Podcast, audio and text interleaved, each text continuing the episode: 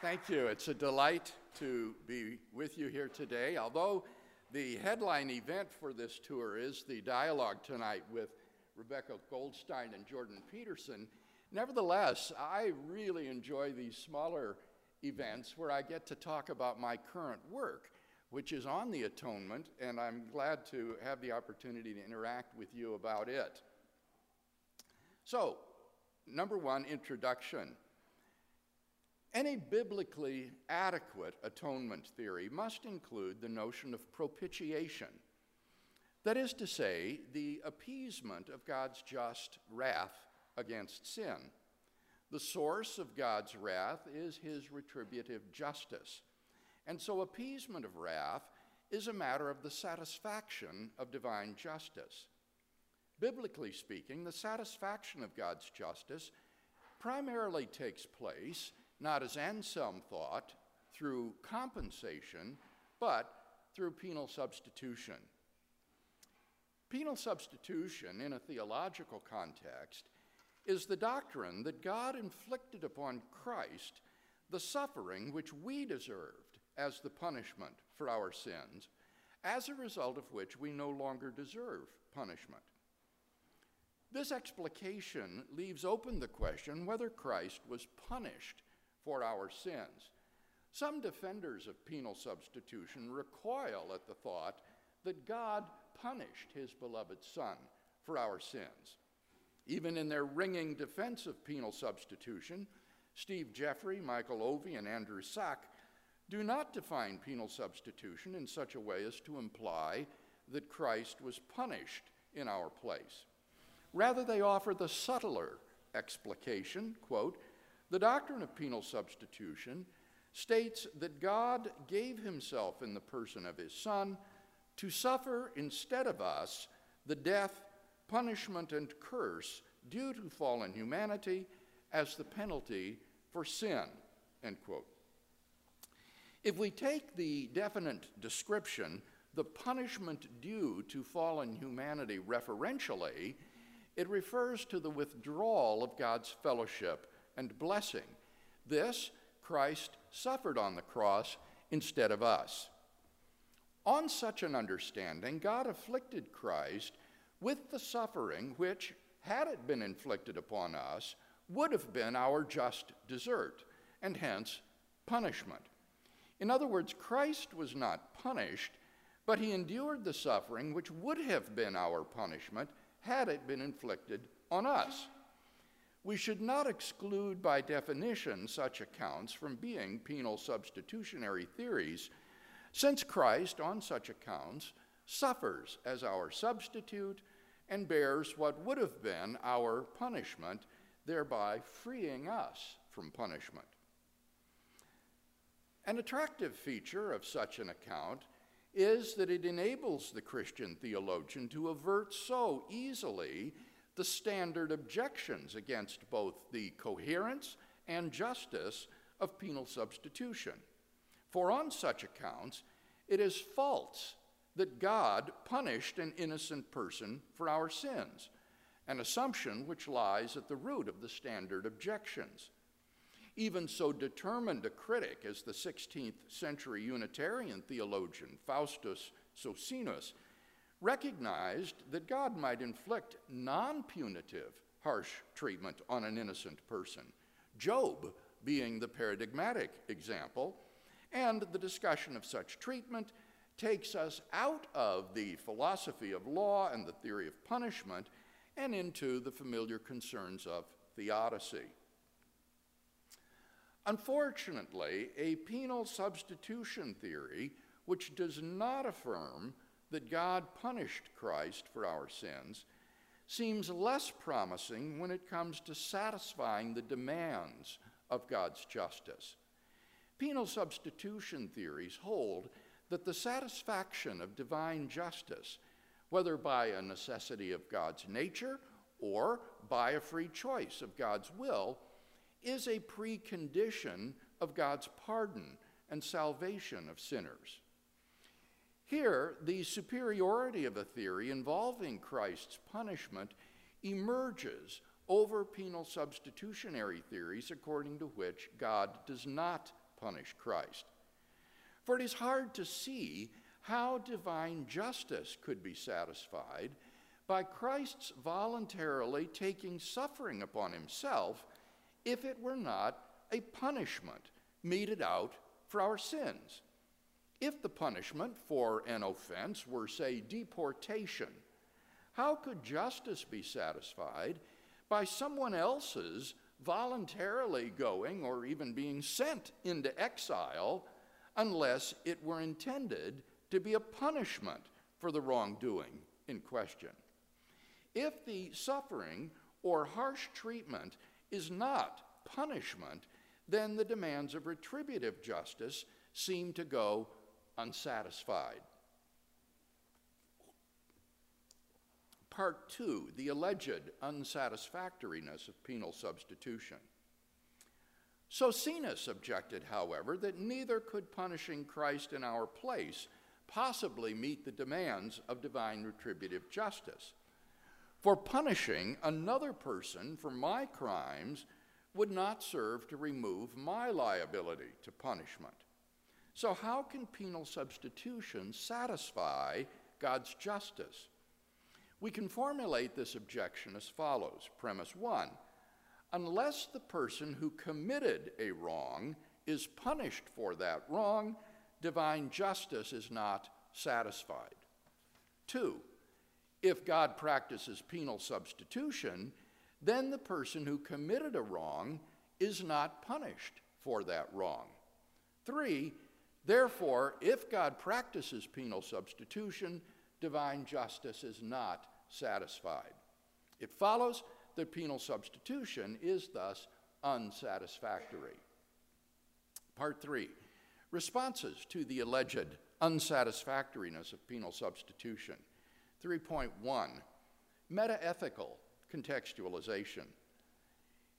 In order to address the question of the satisfactoriness of penal substitution adequately, we must view it within the context of an overarching metaethical theory about the foundation of moral values and duties. Who or what determines what satisfies the demands of justice?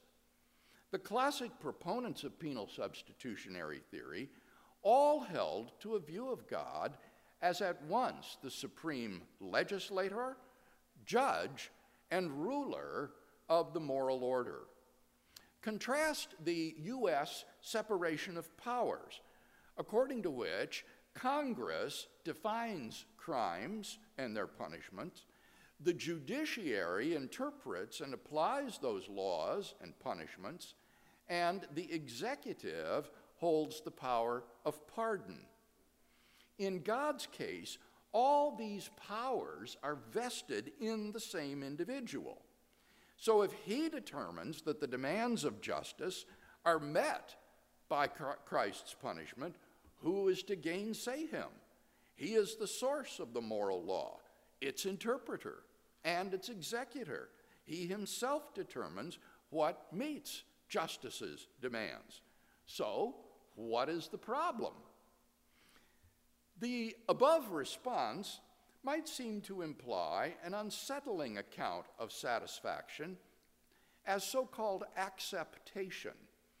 John Duns Scotus suggested that God might have accepted any sacrifice he pleased as satisfactory for the demands of his retributive justice.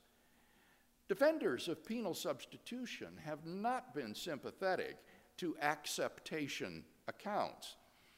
For then, God might have accepted as satisfactory the death of any ordinary human being or even an animal. But then it is not true, as Scripture affirms, that, quote, it is impossible that the blood of bulls and goats should take away sins, end quote, Hebrews ten fourteen. Retributive theories of justice require not merely that the guilty deserve punishment, but also that the punishment be proportionate to the crime if justice is to be satisfied. The objector to substitutionary satisfaction would find a sympathetic ear among penal substitution theorists If he insisted that retributive justice, as we know and understand it, is essential to God's nature and so could not be satisfied by mere animal sacrifices. But then the question persists. How does the punishment of Christ satisfy the demands of retributive justice? three point two, penal substitution in Western justice systems. Perhaps some progress can be made toward answering this question by considering how penal substitution is regarded in our secular justice system. After all, if we are talking about retributive justice as we know and understand it, then divine justice must be significantly analogous to enlightened human justice systems. The Anglo-American system of justice, in point of fact, does countenance and even endorse cases in which a substitute satisfies the demands of retributive justice. David Lewis claims that although criminal law does not permit substitutionary punishment, nevertheless, civil law does. A friend can pay a person's fine if both agree to the arrangement. Quote, yet this is just as much a case of penal substitution as the others, end quote. Lewis rejects the view espoused by expressivist theorists of punishment that these penalties are not really punishments. Some of these fines, Lewis remarks, are just as burdensome as prison sentences, and we might add, just as censorious. If we were single-mindedly against penal substitution, Lewis says, then we should conclude that fines are an unsatisfactory form of punishment, that such punishment, in other words, fails to satisfy justice's demands. But we do not. Lewis draws the lesson that penal substitution may sometimes satisfy justice's demands, just as the reformers maintained. Indeed, civil law um, features uh, penal substitution uh, much more commonly than Lewis seems to realize, being not merely condoned, but actually enjoined by the law. I have reference to cases involving so-called vicarious liability. In such cases, the principle of respondeat superior, roughly let the master answer, is invoked in order to impute the liability of a subordinate to his superior. For example, a master's being held liable for acts done by his servant in the course of his duties. On the contemporary scene, this principle has given rise to a widespread and largely uncontroversial principle of vicarious liability of employers. An employer may be held liable for acts done by his employee in his role as employee, even though the employer did not do those acts himself. Cases typically involve employers being held liable for the illegal sale of items by employees, but may also include torts like assault and battery, fraud, manslaughter, and so on. It needs to be emphasized that the employer in such cases is not being held liable for other acts such as complicity or negligence in failing, for instance, to supervise the employee. Indeed, he may be utterly blameless in the matter. Rather, the liability incurred by his employee for certain acts is imputed to him in virtue of his relationship with the employee, even though he himself did not do the acts in question. In cases in which the employee cannot pay the penalty exacted by the court for the wrong done to the plaintiff, the employer will be held solely responsible for the satisfaction of justice's demands. Moreover, Pacha Lewis, criminal law also involves cases of penal substitution. For vicarious liability also makes an appearance in criminal law as well as civil law. There are criminal as well as civil applications of respondeat superior. The liability for crimes committed by a subordinate in the discharge of his duties can also be imputed to his superior. Both the employer and the employee may be found guilty for crimes which only the employee committed.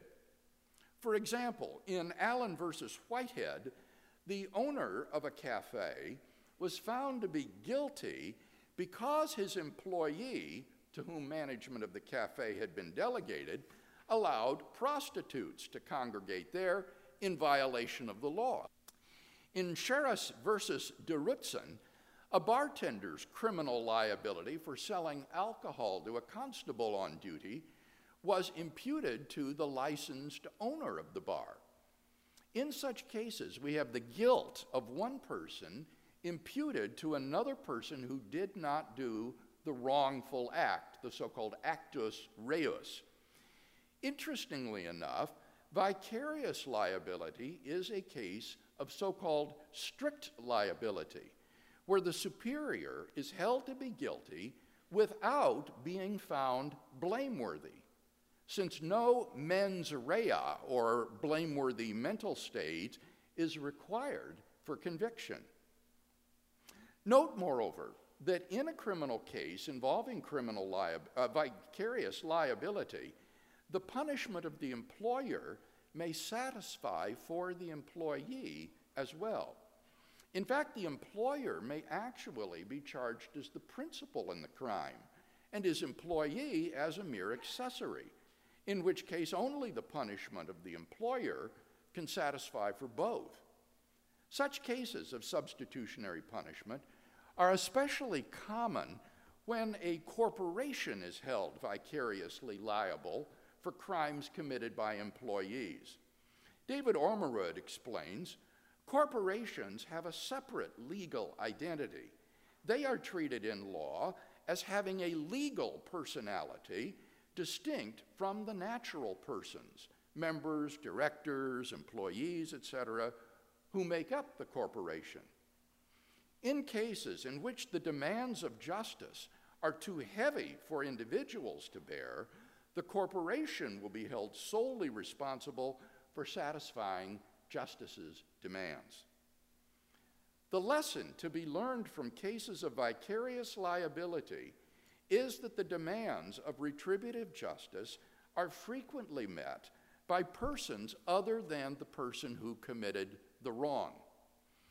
What is required for the satisfaction of justice is that only persons who are liable for a wrong are punished for that wrong. Accordingly, premise one should be revised to one star unless a person who is liable for a wrong is punished for that wrong, divine justice is not satisfied. But then, given the Reformers' doctrine of the imputation of our sins to Christ, Christ is legally liable for our sins and so may satisfy divine justice by being duly punished for those sins. In the Reformers' view, Christ did not merely suffer the punishment due us for our sins. Rather, as the Swiss Reformed theologian François Turretin explained, our sins themselves were imputed to Christ so that he might be justly punished for them. In turn, Christ's righteousness was imputed to us. Turretin emphasizes that such imputation is a purely forensic action and does not involve either an infusion of sin into Christ or an infusion of Christ's righteousness into us. The Reformers insisted that because our sins were merely imputed to Christ and not infused in him, Christ was, as always, personally virtuous a paradigm of compassion, selflessness, purity, and courage. Nevertheless, he was reckoned legally guilty before God. Therefore, he was legally liable to punishment. We can think of the imputation of our sins to Christ as a case of vicarious liability of a superior for his subordinate. Just as in civil and criminal law, a superior can be held vicariously liable for the wrongdoing of his subordinate, so God held Christ vicariously liable for our sins. Therefore, he was legally liable to punishment for our sins. Since in Christ's case, someone who was liable for a wrong was punished for that wrong, his punishment for our sins does not violate a necessary condition of the satisfaction of divine justice, as the critic of penal substitution maintains. Section three point three, substitution and representation. The above consideration suffice to dispense with the objection. But now consider once more premise two. If God practices penal substitution, then the person who committed a wrong is not punished for that wrong. In cases of penal substitution, is it always the case that the person who did the wrong is not punished for that wrong? Contemporary theologians have disputed the point by distinguishing between exclusionary place-taking, exkludierende Stellvertretung, and inclusionary place-taking, inkludierende Stellvertretung. This important distinction requires a word of explanation about substitution and representation, respectively. In cases of simple substitution, someone takes the place of another person, but does not represent that person. For example, a pinch hitter in baseball enters the lineup to bat in the place of another player. He is a substitute for that player, but in no sense represents that other player. That's why the batting average of the player whom he replaces is not affected by the pinch hitter's performance. On the other hand, a simple representative acts on behalf of another person and serves as his spokesman, but is not a substitute for that person. For example, the baseball player has an agent who represents him in contract negotiations with the team. The representative does not replace the player, but merely advocates for him. These roles can be combined, in which case we have neither simple substitution nor simple representation, but rather substitutional representation or representative substitution. A good illustration of the combination of substitution and representation is to be found in the role of a proxy at a shareholders' meeting. If we cannot attend the meeting ourselves, we may sign an agreement authorizing someone else to serve as our proxy at the meeting. He votes for us, and because he has been authorized to do so, his votes are our votes. We have voted via proxy at the meeting of shareholders. The proxy is a substitute in that he attends the meeting in our place, but he is also our representative in that he does not vote instead of us, but on our behalf, so that we vote. This combination is an inclusionary place-taking. Turretin believes that Christ, in bearing our punishment, was both our substitute and representative before God. He states, "The curse and punishment of sin, which he received upon himself in our stead, secures to us blessing and righteousness with God, in virtue of that most strict union between us and him, by which, as our sins are imputed to him, so in turn his obedience and righteousness are imputed to us. This relation is not one of simple substitution. There is an inclusive union here, which is the basis of the imputation of our sins to Christ and his righteousness to us. According to Turretin, so long as Christ is outside of us and we are outside of Christ, we can receive no benefit from his righteousness. But God has united us with Christ by means of a twofold bond, one natural, namely communion of nature by the incarnation, and the other mystical, namely the communion of grace by Christ's mediation, in virtue of which our sins might be imputed to Christ and his righteousness imputed to us. Christ was punished in our place and bore the suffering we deserved, but he also represented us before God so that his punishment was our punishment. Christ was not merely punished instead of us. Rather, we were punished by proxy. For that reason, divine justice is satisfied. How does it come to pass that we are so represented by Christ? As mentioned, Turretin proposed two ways in which we are in union with Christ.